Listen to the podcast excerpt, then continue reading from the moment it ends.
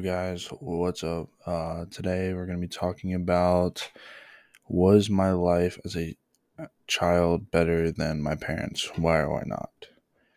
And I personally think my life is way better as a child than my father because of like stories we've like talked about and uh he got I think he got his first uh car when he was 17 and I already have mine he wasn't allowed to play any sports when he was younger. Like his mom, like my grandma, couldn't afford it. Like he always just played with his friends outside and made the most of what he had.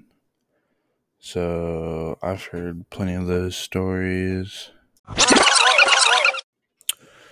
Yeah, it was also way different back then. Um, they didn't really have much technology and now everybody in our school has a computer. Everybody, most of everybody has a cell phone.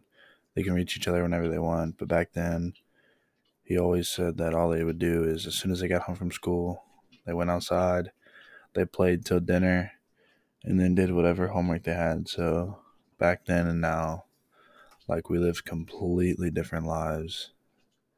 So I personally think that I have a better life than my father, but yeah.